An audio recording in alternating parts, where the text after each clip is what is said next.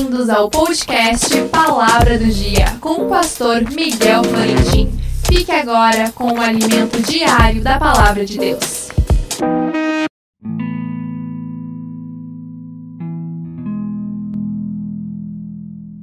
A palavra do dia: Não peço que os tires do mundo, mas que os livre do mal. João 17,15. Jesus estava orando ao Pai a famosa oração sacerdotal, intercedendo por todos nós os que no futuro creríamos nele. Entre muitas coisas que ele pediu ao Pai, fez este pedido especial: Não peço que o tires do mundo. Satanás tem a especialidade de ser um enganador, ajudado pela religiosidade humana. Cada vez que se levanta alguém, ou um grupo de pessoas que quer servir a Deus, ele procura enganar e levar para a religião ou para a religiosidade. Uma das características de uma vida religiosa é o isolamento.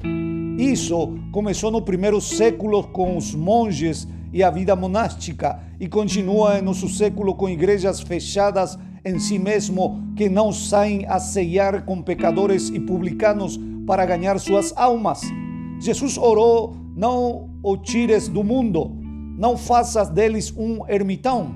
Muitos reclamam que o mundo entrou na igreja, porém isso pode ter acontecido porque a igreja não tem saído para o mundo. Somos chamados a ser o sal da terra e para salgar devemos sair do saleiro e também somos chamados a ser luz do mundo e para alumiar temos que sair de debaixo da mesa. Muitos acham que sair ao mundo é quando se fazem grandes eventos e saem pelas ruas. Isso ajuda, porém, o chamado é individual, cada um, mas que os guardes do mal. Jesus orou. Guarda-nos, Senhor, do mal de não ser o verdadeiro testemunho de tua vida, morte e ressurreição, como resposta à necessidade deste mundo. Se você é um cristão, tua obrigação e influir ao mundo como o sal e alumiá-lo como a luz. Que Deus te abençoe. Não esqueça, amanhã mais um episódio inédito do podcast Palavra do Dia.